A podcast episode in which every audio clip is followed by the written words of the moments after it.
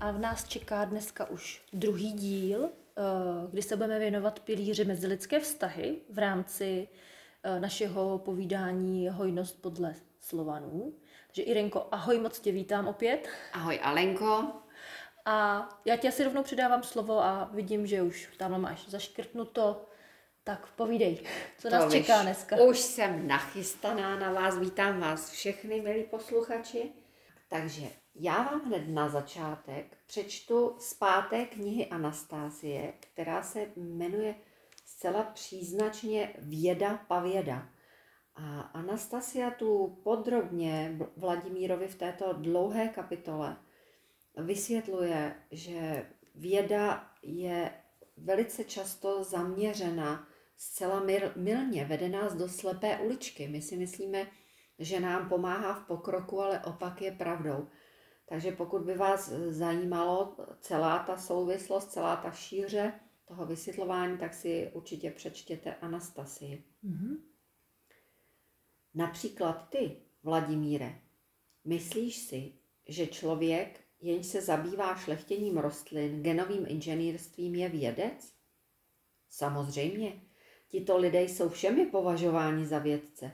Pracují ve vědecko-výzkumných ústavech, pěstují nové druhy ovoce a zeleniny, no a také jiných rostlin. Ano, samozřejmě, pěstují, ale vždyť důležitý je výsledek jejich činnosti, jeho významnost. Mají i výsledek. Jsou vyšlechtěny druhy mrazu zdorné a dlouho uchovávané zeleniny, brambor, které nepožírá mandelinka. Ve vysoce vyvinutých státech dokonce z buňky vypěstovali živého tvora. Teď se chystají pěstovat orgány pro transplantaci nemocnému člověku, například ledviny. Ano, je to tak, ale ty ses nezamýšlel, Vladimíre, proč se v těchto státech objevují stále nové a nové nemoce? Proč jsou na prvním místě v nádorových onemocněních? Proč spotřebují stále větší množství léčivých preparátů? Proč stále větší počet lidí trpí neplodností? Proč? Protože mnozí lidé, kterým říkáš vědci, vůbec nejsou rozumné bytosti.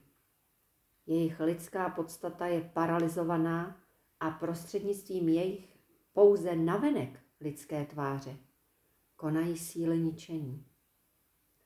Popřemýšlej sám, Vladimíre, tito jakoby vědci začali pozměňovat rostliny existující v přírodě a tedy i jejich plody.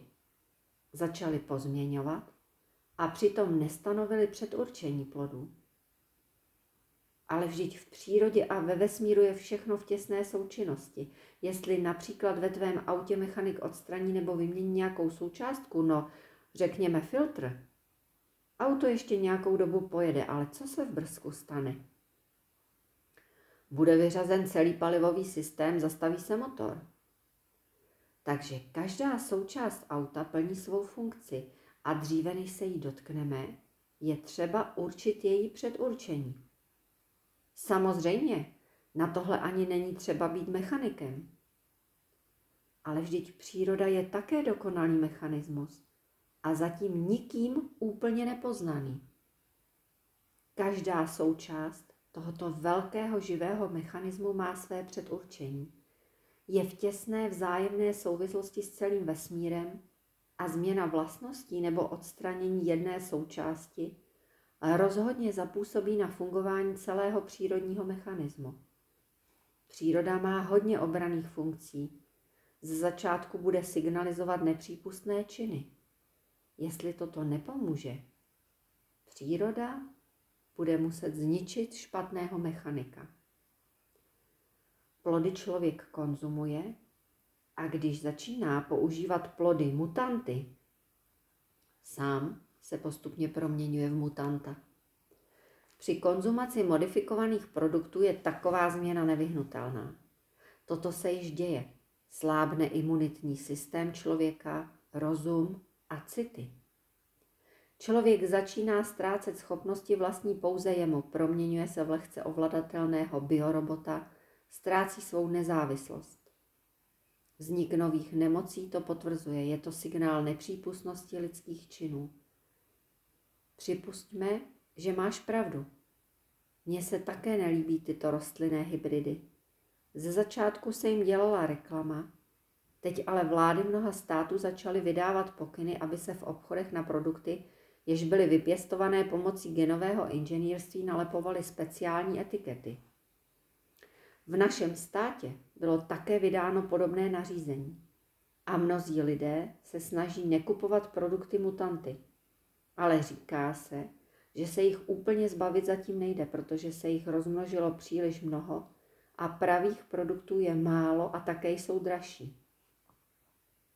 Tak vidíš, to ničivé síly dokázaly udělat lidské společenství ekonomicky závislým. Povedlo se jim sugerovat myšlenku. Jestli nebudete jíst naše produkty, zemřete hlady. Ale není tomu tak, Vladimíre. Člověk zahyne, když je bude jíst. Tady mi to nedá. A musím malinko vzpomenout dobu, kdy byly ty minulé prezidentské volby. A tehdy si velmi dobře pamatuju, a možná, že i vy si na to vzpomenete, kdy pan profesor Drahoš, jeden z kandidátů na prezidenta, zdůrazňoval význam geneticky modifikovaných potravin pro lidstvo. A mluvil o tom, že by se sám chtěl zasadit, aby i v České republice byl dostatek těchto potravin, abychom nezemřeli hlady. Tak nechávám čistě na vás, jak si tohle zpracujete, ale uvědomte si jednu věc.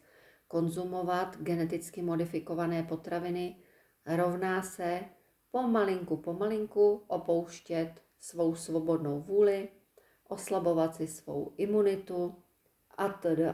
Takže nechám zcela na vás, jaké k tomu zaujmete stanovisko.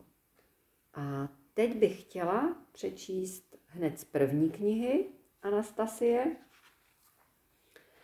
A tato kapitola nese název Sny, tvoření budoucnosti. Krásný název. Je fajn, že se tímhle nezačala. Tak. Navážeš. Nevím, jestli optimismus přetrvá, Alenko, ale dobře. Navážu. Proč se ti nezdá neuvěřitelné a paradoxní to, že lidé uznali Zem jako kosmické těleso, jako veliké dílo velkého rozumu a že všechno na Zemi je jeho velkým úspěchem? Trýzní tento výtvor a vynakládají tolik úsilí na jeho zničení. Zdá se vám přirozenou, ručně stvořená kosmická loď nebo letadlo.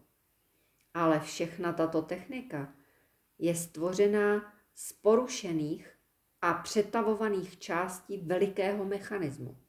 Tím myslí Anastasia Zemi, její nerostné bohatství. Představ si bytost, která ničí letící letadlo, aby udělala z jeho částí pro sebe kladivo nebo škrabák, a je hrdá, když se jí povede primitivní nástroj. Ona nechápe, že nelze ničit letící letadlo nekonečně. Ale proč pak nemůžete pochopit, že nelze tak trýznit Zem? Počítač se považuje za vrcholný vynález, ale málo kdo tuší, že počítač se dá srovnat s protézou mozku. Můžeš si představit, co se stane s člověkem, který má normální nohy a bude chodit o berlích? Svaly jeho nohou se samozřejmě atrofují. Mechanismus nikdy nepřevýší lidský mozek, když jej stále trénuje.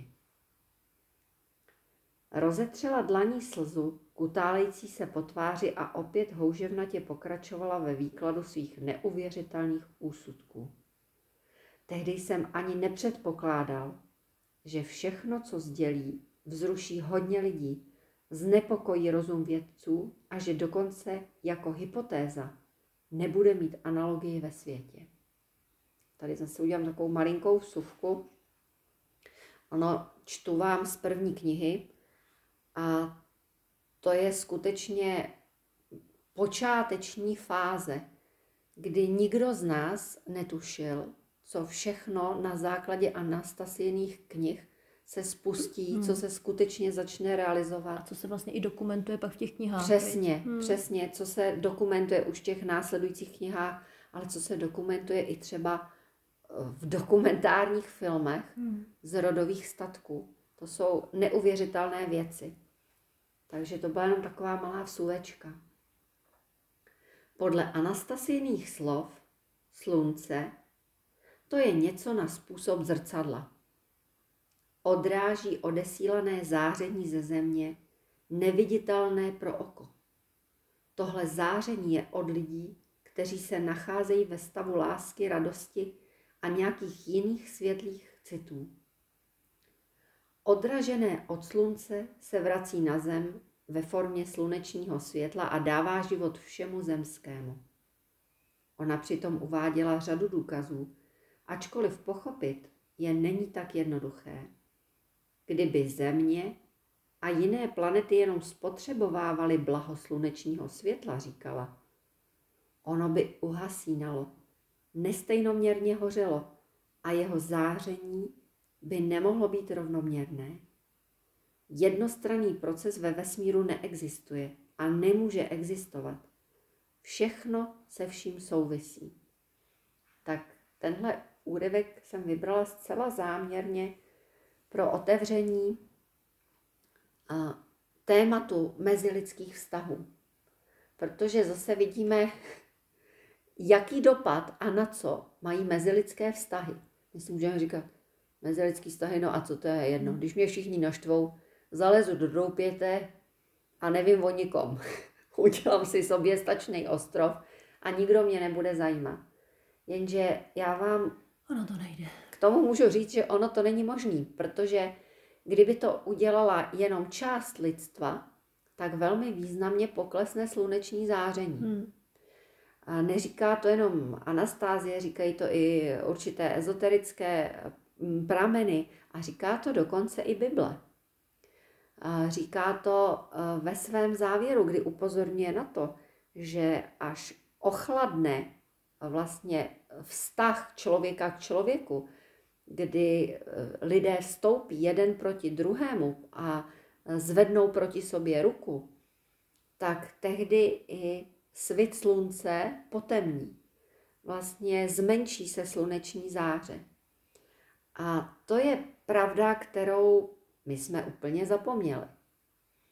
To je vlastně veškeré jádro a důvod toho, že člověk je, řeknu, stvořen jako sociální bytost, která má růst ve své lásce. Tak, aby bylo neustále hojnost světla, slunečního záření, tak, aby mohla probíhat fotosyntéza skrze rostliny, aby byla zase hojnost zdravého vzduchu na dýchání, aby se do vzduchu uvolňovaly étery. A to je o mezilidských vztazích. A záměrně jsem začala tím prvním úryvkem, protože naše věda velice dlouho, už nějakých 300 let, vychází jenom z těch ryze materialistických postulátů. A můžeme teď už i vidět, že to není správná cesta. Že je nejvyšší čas, aby věda tohle přehodnotila a začala vnímat startovní pole pro výzkum trošku jinak, než jenom v té materialistické sféře. Takže zaplať pámbu za eniologii, která už se snaží propojovat právě to ezoterické a duchovní poznání s vědeckým světem. Z toho mám velikou radost. Ale chtěla bych tu zmínit ještě jednu věc a trošičku tím navázat na to, co jsme si říkali v předchozím pilíři, kdy jsme se bavili o významu rodové knihy. Proč psát rodovou knihu? Proč do ní zaznamenávat pravdu? Proč do ní zaznamenávat svoje skutečné pocity?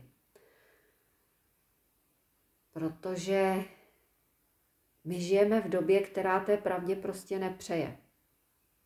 A všechny oficiální, řeknu, komunikační kanály a komunikační nástroje na nás valí jednu lež za druhou.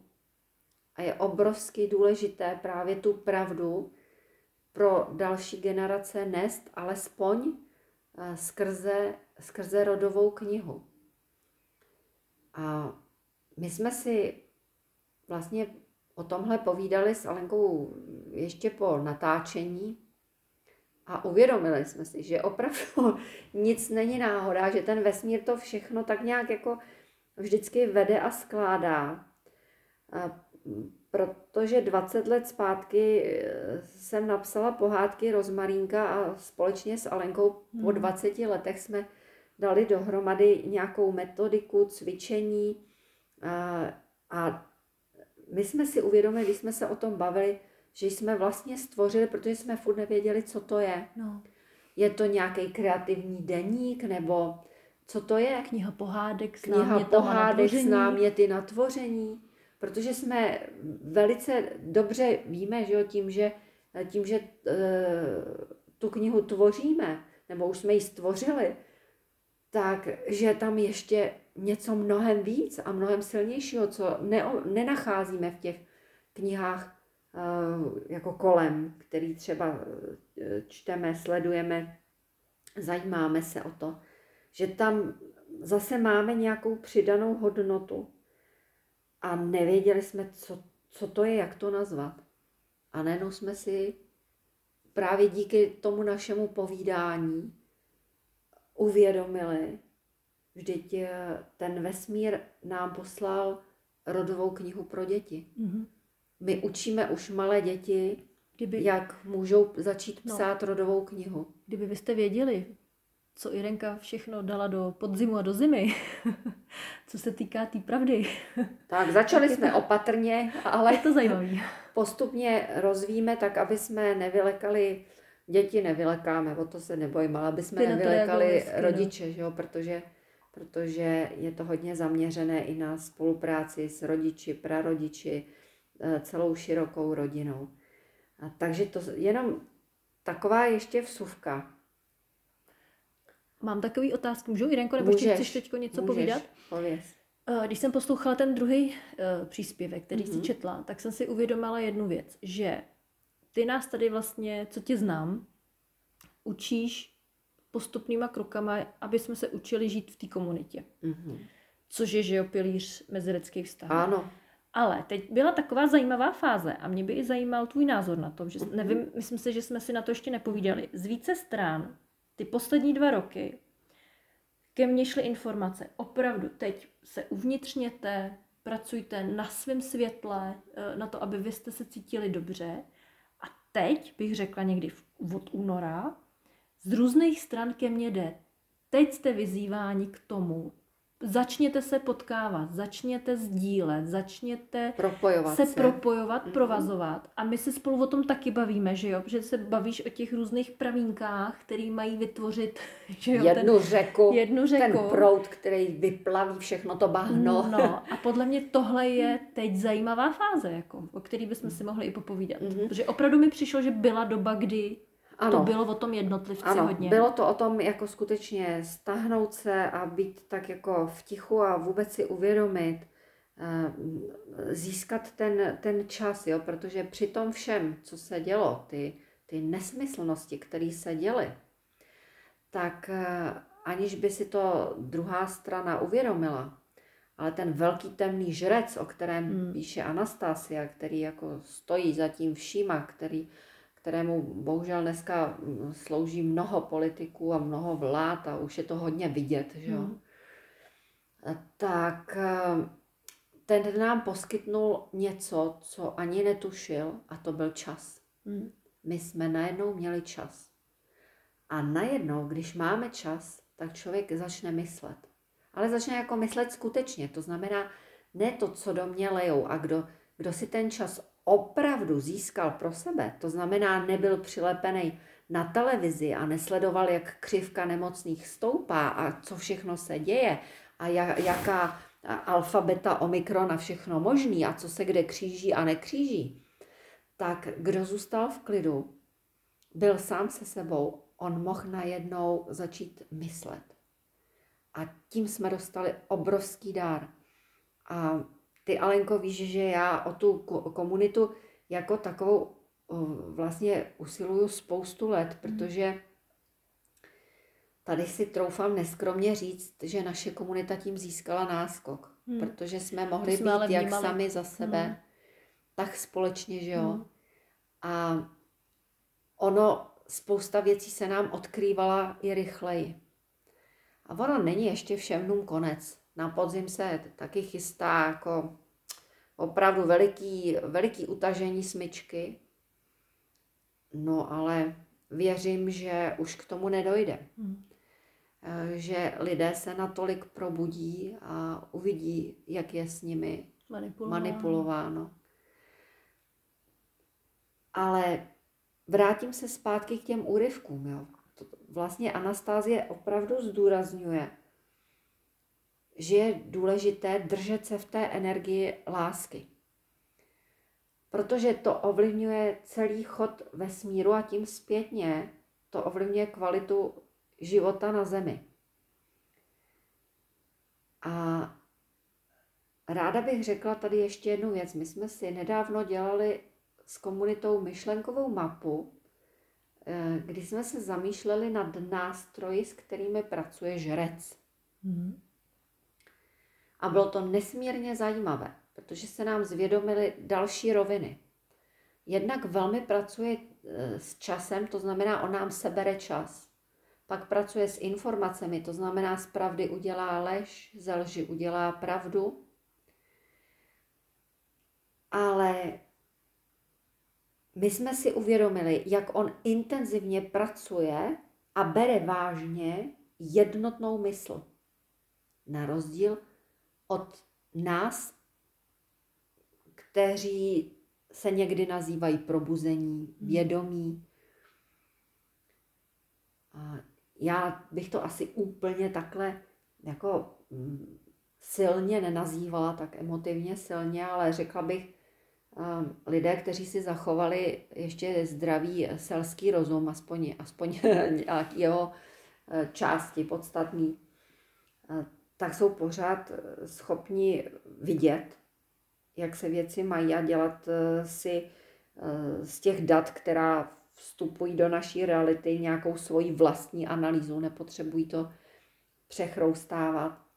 Ale uvědomili jsme si tu obrovskou sílu, kterou my mrháme právě tím, a proto je teď důležité se spojovat v té jednotné mysli, aby jsme jednotně začali chtít jiný systém, nový systém, lepší než ten dosavadní.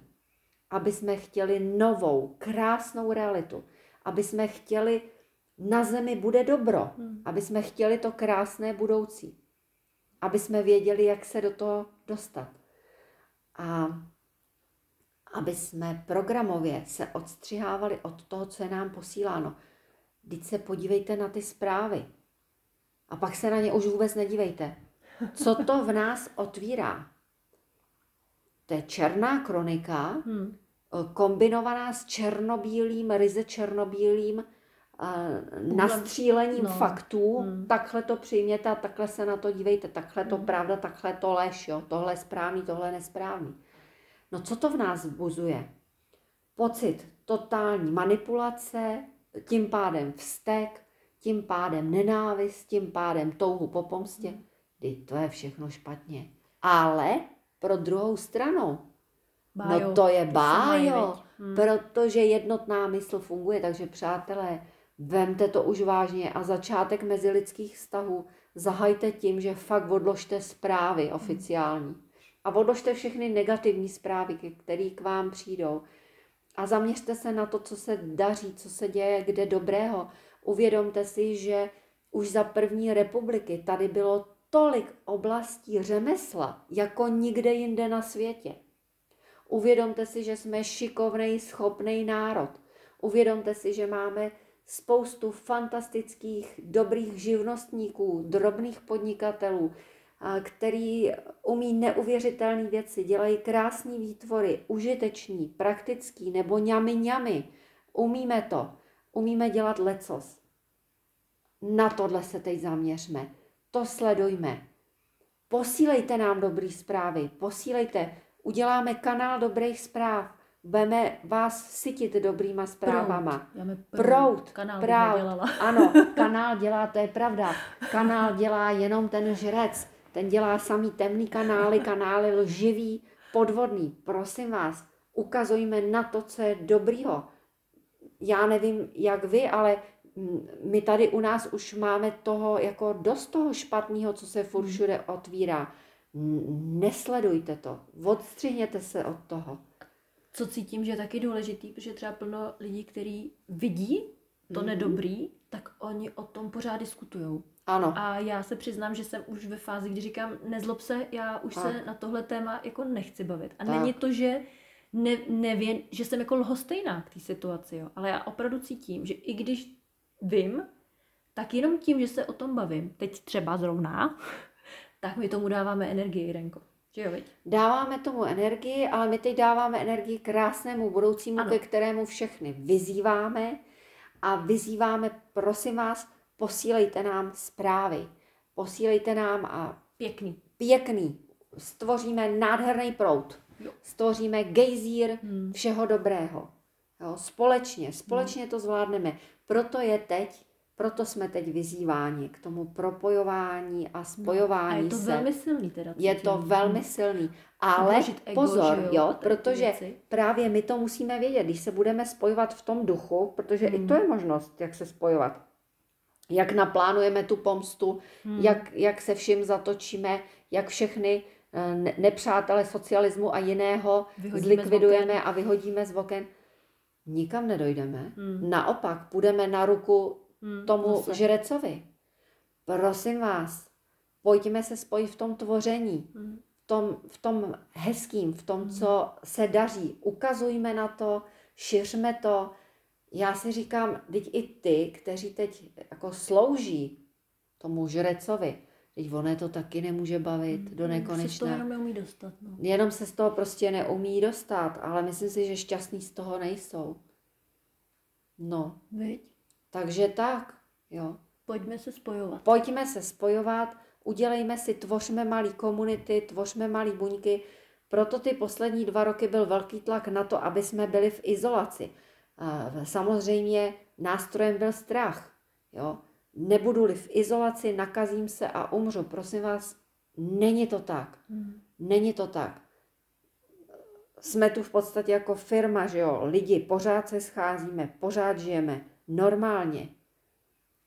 Žádný jako smrtelný nebezpečí nepřichází. Takže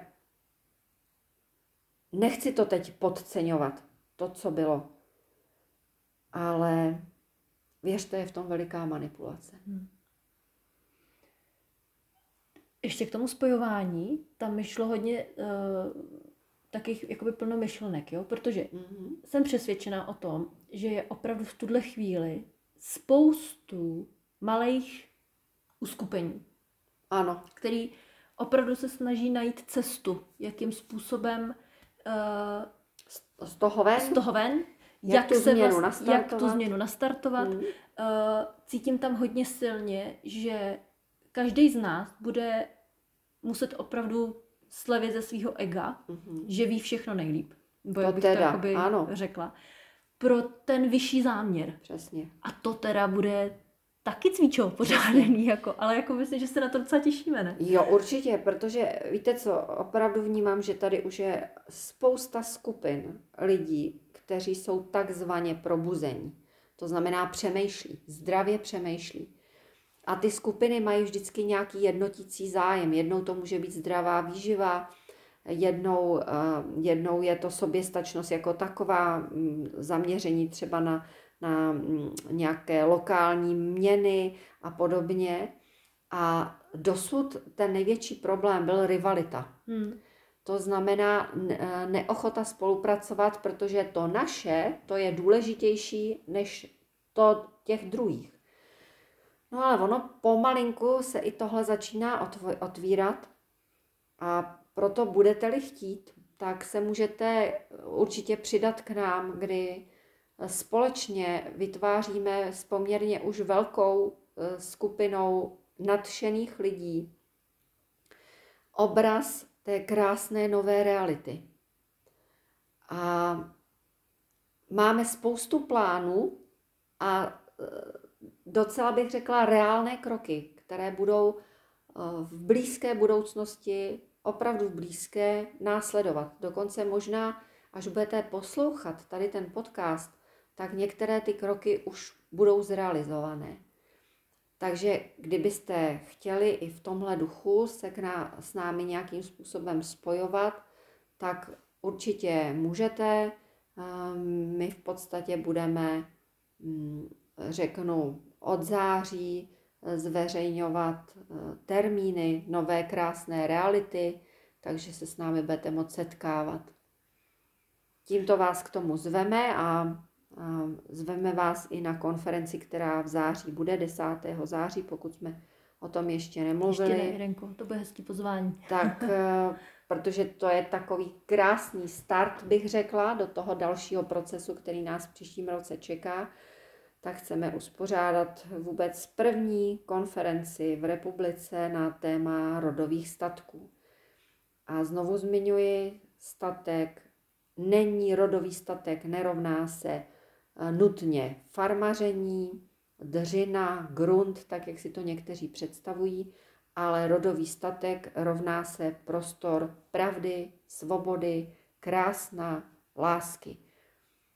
A v tomhle duchu se bude vlastně konference nést.